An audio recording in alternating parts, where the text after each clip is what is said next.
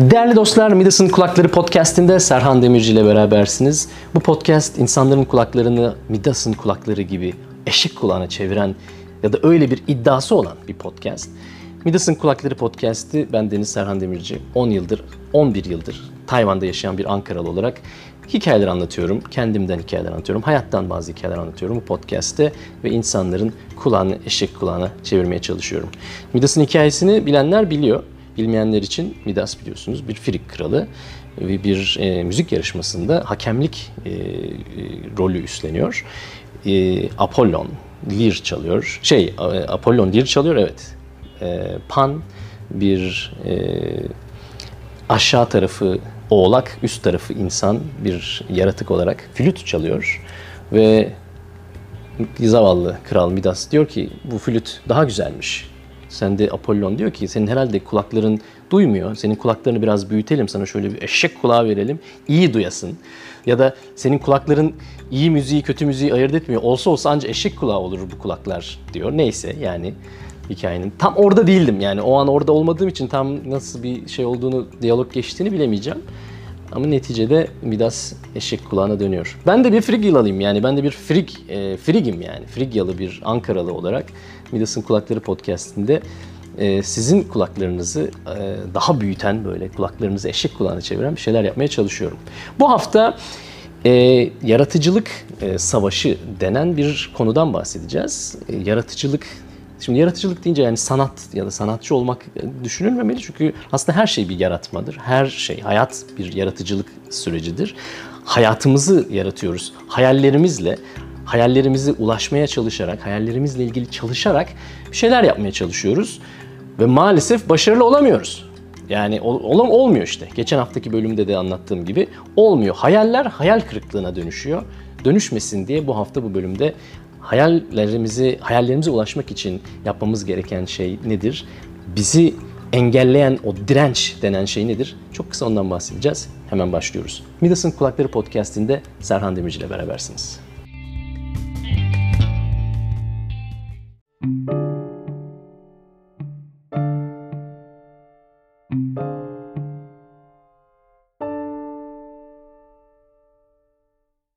Bu aralar e, biraz da işim dolayısıyla birçok lise öğrencisiyle bir araya geliyorum. Tayvanlı lise öğrencileriyle bir araya geliyorum ve e, biraz da hani ne denir e, Tayvan Türkiye'den bir, bu anlamda biraz farklı. Ben Türkiye'deki liselerde böyle bir uygulama olduğundan çok emin değilim.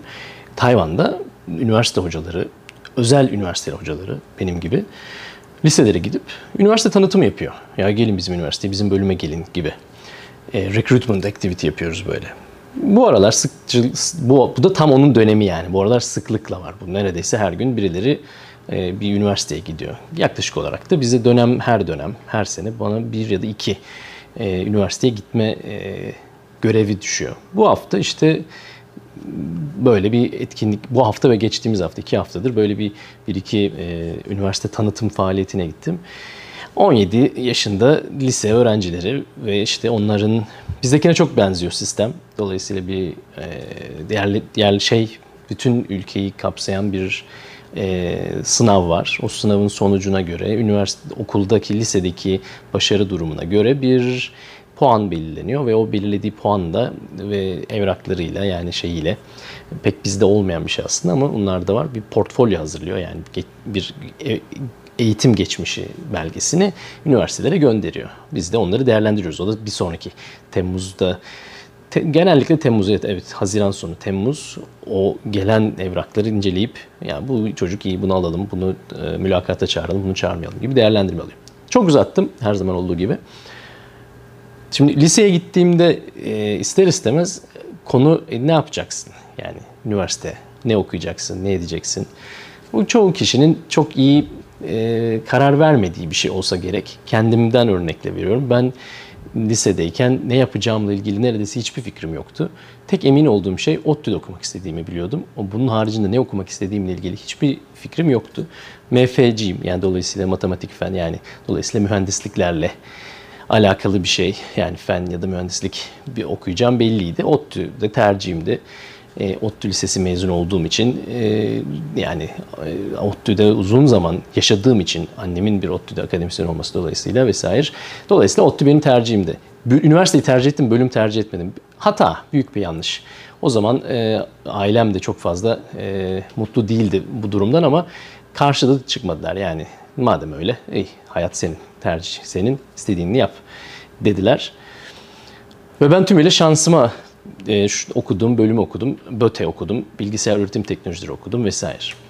E, pişman da değilim yani bir, bir anlamda e, şanslıymışım. E, bu süreç her ne kadar kötü işletilmiş, kötü yönetilmiş bir süreç olsa da sonucu kötü olmadı. E, pişman değilim dolayısıyla hiçbir anlamda. En önemli şey şu oldu. ODTÜ'de okumanın belki de en büyük faydası e, ortam yani sosyal bu çok önemli bir şey. Bu ortam deyince e, gülmeyin yani kıkırdamayın. O ortamlar falan ya ak, ak ortamlar ak değil yani. Onu, onu kastetmiyorum. Ortamdan kastım yani. Üniversite yalnızca bir ders e, ders işlenen ve bilgi öğrendiğin böyle kafayı şeyin kutuyu açıp onun için böyle curt bilgiyi koyduğun tamam bitti tamam gidebilir değil. Üniversite başka bir sosyal de bir şey. Yani tanıdığın hoca, tanıdığın e, sınıf arkadaşın, e, katıldığın aktivitelerin tamamı hepsi çok önemli. Ve bu anlamda ODTÜ bence Türkiye'deki yegane üniversitelerden. Yani o seviyede ben başka bir üniversite olduğunu zannetmiyorum. Benim e, ilgim, merakım enteresan bir şekilde arkeolojiydi. Aslında çok da garip değil. Çünkü annem bir e, annem arkeoloji üzerine çalışan bir bilim insanı olduğu için daha ben çocukken evde ya da annemin ofisinde böyle arkeolojik e, eserler, bir şeyler yani hep yani bir şekilde o o konu evdeydi bir anlamda. Ve ODTÜ'nün mükemmel bir, müthiş bir arkeoloji topluluğu var. ODTÜ Art. Dinleyenler vardır. Benim podcast'te e, artist arkadaşlar vardır. Onlara buradan selam gönderiyorum. Çok güzel bir topluluktu ve yani ODTÜ'de geçen 4 yılın en güzel an, anıları hep o, o toplulukla beraberdir. Hepsi de hala neredeyse yani her gün görüştüğüm arkadaşlarım, her, her gün yazıştığım dostlarım. Hepsine buradan tekrar selam gönderiyorum. Üniversitede bir taraftan bilgisayar eğitim okuyup bir taraftan arkeoloji çalışmak enteresan bir şey. ODTÜ'de arkeoloji bölümü yok. Arkeoloji çok yakın bölümler var mimarlık fakültesinde vesaire ama bir arkeoloji bölümü olan bir üniversite değil, teknik üniversite zaten. Yani özünde MF temel. Ha evet de bizde de sosyal bilimler var, işte tarih gibi, işte sosyoloji, psikoloji gibi var ama yani üniversite ODTÜ'nün şeyi ana diyelim akımı e, mühendisliktir yani bilimdir ya da fen bilimleridir. Arkeoloji topluluğu dolayısıyla amatör bir arkeoloji topluluğu. Dolayısıyla herkesin kendi kendine okuduğu, çalıştığı, kendi kendine merakıyla yani tümüyle kendinden e, beslendiği bir e, enerjisi olan bir topluluk. Bunun çok büyük bir önemi olduğunu düşünüyorum. Çünkü kimse orada dersinden dolayı ya da kariyer e, dertlerinden dolayı değil, tümüyle merakından, hoş, hoşuna gittiği için, konuyu sevdiği için bunu yapıyor. O dönem benim çok sevdiğim bir roman vardı. Bu roman Ateş Geçitleri Türkçesi. İngilizce İngilizce adı antik Yunan bir bir antik Yunan kentinden alıyor Thermopylae diye. Thermopylae aslında ateş geçidi demek. Sıcak termo, sıcak pila, pilus, pilus bir kapı demek, geçit demek. Dolayısıyla sıcak geçit, ateş geçidi. Bu e, modern günümüz e, e, sosyal ne denir? Popüler kültüründe e, 300 Spartalı diye bildiğiniz aynı hikaye. Yani 300 Spartalı onun e, karikatürize hali ki e, Steve Miller diye bir aslında bir aslında hakikaten bir karikatürdür yani bir çizgi roman. O çizgi romanın film uygulamasıydı film izlediğimiz film. This is Sparta olan. Bu romanda aynı hikaye aynı olayı anlatan bir roman. Steven Pressfield'ın bu kitabı benim çok severek okuduğum e, kitaplardan biridir. Yani arkeolojiye meraklı biri için bir arkeolojik e, gerçekliği olan kitap okumak çok kolay olmuyor. Yani çünkü haya, bilim kurgudan farklı bir şey, tarihsel kurgu. Şimdi e, çünkü abuk, abuk sabuk bir şey söylersen bu sefer gerçekten o konuya meraklı olan kişiyi kaybediyorsun. E, şimdi tümüyle tarih ya da arkeoloji anlatırsan da bu sefer roman olmaktan çıkıyor. Stephen Pressfield bunu çok güzel ayarlamıştı. Ve ben çok keyifle okuduğum e, kitaplardan biridir. Şimdi bu kadar uzun anlattım. Nata nerelerden? Tayvan'da öğrenci toplama, üniversite tanıtımından, ODTÜ'deki arkeoloji topluluğundan. Aslında getireceğim, gelmek istediğim yer bambaşka. Gelmek istediğim yer Stephen Pressfield aslında burası.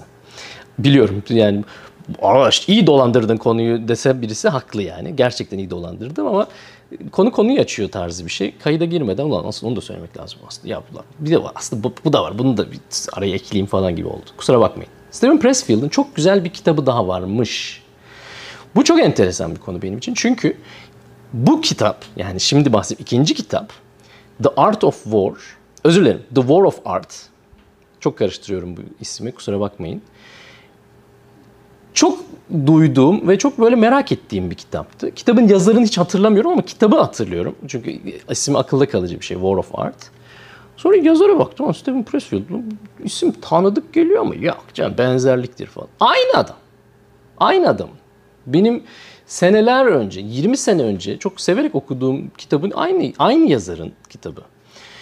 Ee, The War of Art Türkçe'ye Yaratıcılık Savaşı diye çevrilmiş. Ee, yayına girmeden şöyle bir hızlıca baktım. Kesinlikle tavsiye ederim. Kesinlikle tavsiye ederim. Muhakkak okunması gereken bir kitap. Enteresan olan şu, Stephen Pressfield kendi de anlatıyor. Ben diyor e, kurgu yazarıyım. Yani kurgu, tarih kurgusu yazan biriyim. E, kurgu dışı yani bir e, ne denir? Teorik bir kitap yazmak benim konum değil.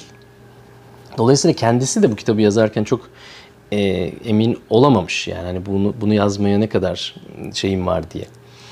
Kesinlikle çok tavsiye ettiğim kitap. Çünkü e, bu kitap yaratıcı işler yapan, zaten kitabın adı dediğim gibi Türkçe çevirisi işte yaratıcılık savaşı ya, yaratıcı işi yapan, herkesin muhakkak okuması gereken bir şey. Yaratıcılık denen süreci e, Pressfield kendisi de bir yazar olarak çok iyi anlatıyor. Ve bunu değinmemin temel nedeni şu, geçen haftaki e, bu aydınlanma e, kişisel farkındalıkla ilgili bölüm e, birçok kişide çok e, olumlu etki yarattı. Birçok e, arkadaştan çok güzel mesajlar aldım. Çok teşekkür ederim mesaj gönderen herkese. Onunla çok alakalı. Bunu bir anlamda bir devam e, bölümü bu. Çünkü orada bahsettiğimiz e, birçok şey yani hayal kurmak, o hayallerin ağırlığıyla ezilmek, hayalleri gerçekleştirememenin suçluluğu, onun sırtımıza yüklediği o yük e, gibi şeylerden bahsetmiştik geçen hafta. Dinlemediyseniz tavsiye ederim. Güzel bir bölüm oldu. Bu kitap da bununla aslında çok alakalı. Çünkü burada da e, bir direnç diye bir kavramdan bahsediyor Pressfield. O direnç denen şey işte aslında hayallere ulaşmayla aramızdaki yegane engel. Bizim bize ait olan bir şey. Bizim içimizden gelen bir şey. Bu çok önemli bir şey. E, şiddetle tavsiye ederim bu kitabı okumanızı. Temelde söylediği şey şu. Süper bir fikri olan, süper böyle içinde o heyecanı hisseden yani bir şeyler yaratma heyecanı, bir şey çizme, bir şey karalama, bir podcast yapma, bir video çekme, bir her neyse bir şey yapma hayali olan herkesin, kilo verme hayali olan herkesin, e, sıkıntı çekilerek, sıkıntı çekilerek, belli bir zaman harcayarak ve sonuçların uzakta bir gelecekte olduğu herhangi bir maceraya atılan herkesin okuması gereken bir kitap. Çünkü bu ne olursa olsun, bu bir yaratıcı bir süreç olsun ya da bir büyük bir proje olsun, bir hayal diye söyleyelim. O hayal her neyse, bu bir kilo vermek de olabilir demin dediğim gibi. Bu bir sanat eseri yaratmak da olabilir, bir kitap yazmak olabilir. Ee, her neyse. Gerçekleştirmemizde yegane engel biziz. Ve bizim direncimiz. Bu direncin ne olduğunu önce çok iyi inceliyor. Onu nasıl tanım nasıl tanımlayacağız? Nasıl tanıyacağız aslında tanımlamadan önce? Nasıl tanıyacağız? O çünkü orada. Biz görmüyoruz ama o hep var. Hani bir şey yapmak istiyorsun da yapamıyorsun. Böyle bir, böyle bir boğazın düğümleniyor. Böyle bir elin gitmiyor. Hani oturamıyorsun ya işin başına. İşte o direnç. Onu çok güzel anlatıyor Pressfield. Burada uzun uzun bölümler okumak isterdim ama onu yapmak istemiyorum. Çünkü e, kitap denen şeyin biraz insanın öz, öznel yani. Senin kendin okuman lazım. Yani ben, benim sana okumamın çok fazla bir anlamı yok. Sen kendin okumalısın. Muhakkak okumalısın. Onu tanımladık diyelim. Bu direnci anladık ne olduğunu. Peki bu dirence karşı nasıl mücadele edeceğiz? O dirence rağmen nasıl e, hayatta kalmaya ve o hayalleri gerçekleştirmeye devam edeceğiz. Bunu çok iyi anlatıyor. En sonunda da hayallerine ulaşan biri nasıl biridir? Ondan bahsediyor. Yani nedir o? Nasıl biridir o? Nasıl biri olmaktır? Ee, bir şeye bir hedef koyup, bir hayal, bir hayalleri kurup onunla ilgili uğraşıp, çalışıp ve sonunda ulaşan biri olmanın nasıl bir şey olduğunu anlatıyor. Bu hafta çok uzun bir bölüm yapmak istemiyorum. Burada bitirmek istiyorum. Ee, çünkü dediğim gibi bu hayallerle ilgili çalışmak, bir hayal üzerinde çalışmak, onunla ilgili zaman, emek harcamak e, kulağa çok hoş geliyor ama yapamıyoruz yani bir şekilde. Yapıl, yapılmıyor yani. Ben kendimden biliyorum ve gördüğüm kadarıyla birçok kişi de aynı, benzer ya da sorunlar yaşıyor. Bu hepimizde olan bir şey. Ee, bir arkadaşımız çok güzel bir şey yazmış. Ee, diyor ki yani ben hayallerimi gerçekleştirememenin sırtında bir yarattığı yükü taşıyorum. O kadar güzel bir laf ki bu. O kadar doğru ki. Yani hayal kurmak böyle ha, çok güzel insan hayallerin olması ben motivasyondan bahsetmiyorum yani çok hayal kur hayallerinize ulaşmak için elinizden geleni yapın falan hayır böyle bir şey yok hayallerinizi kurmak için elinden geleni yap diye bir şey yok ağırlık çöküyor sırtına taş biniyor hayallerin ne kadar acı bir şey bu bir lanet yani insanın hayalleri nasıl ona yük olur nasıl ona e, canını acıtan belini büken sırtına çöken bir taş kaya haline gelir bunun çözülmesi lazım. Bunun çözülmesi, bu büyük bir mesele yani. Ve bu meselenin çözümünde bu kitap çok önemli bir fayda sağlayabilir diye düşünüyorum.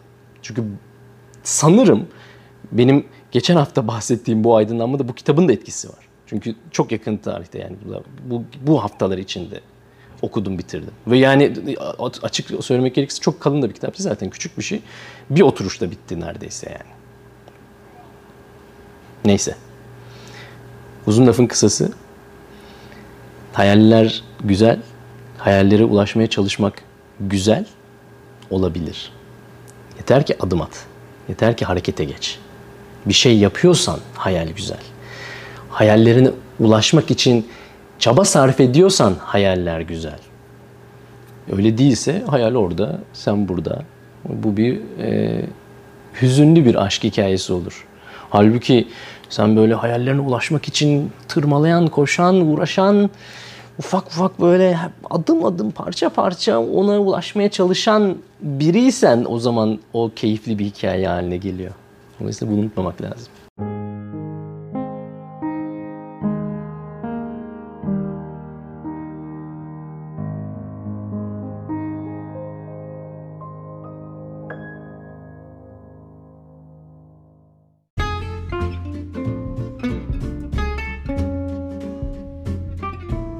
Dostlar, Midas'ın Kulakları podcastini ve Serhan Demirci ile olan birlikteliğiniz burada bitmek üzere.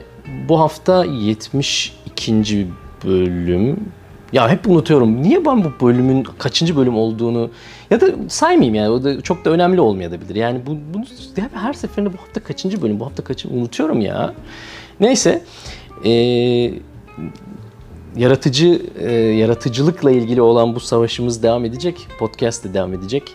Önümüzdeki hafta görüşünceye kadar kendinize çok iyi bakın. Bana mesaj atmayı unutmayın. E, mesajlar çok güzel oluyor. Çok keyifli sohbet ediyoruz. Yani onu da e, ihmal etmeyin. Bir dahaki hafta görüşünceye kadar kendinize çok iyi bakın. Hoşçakalın.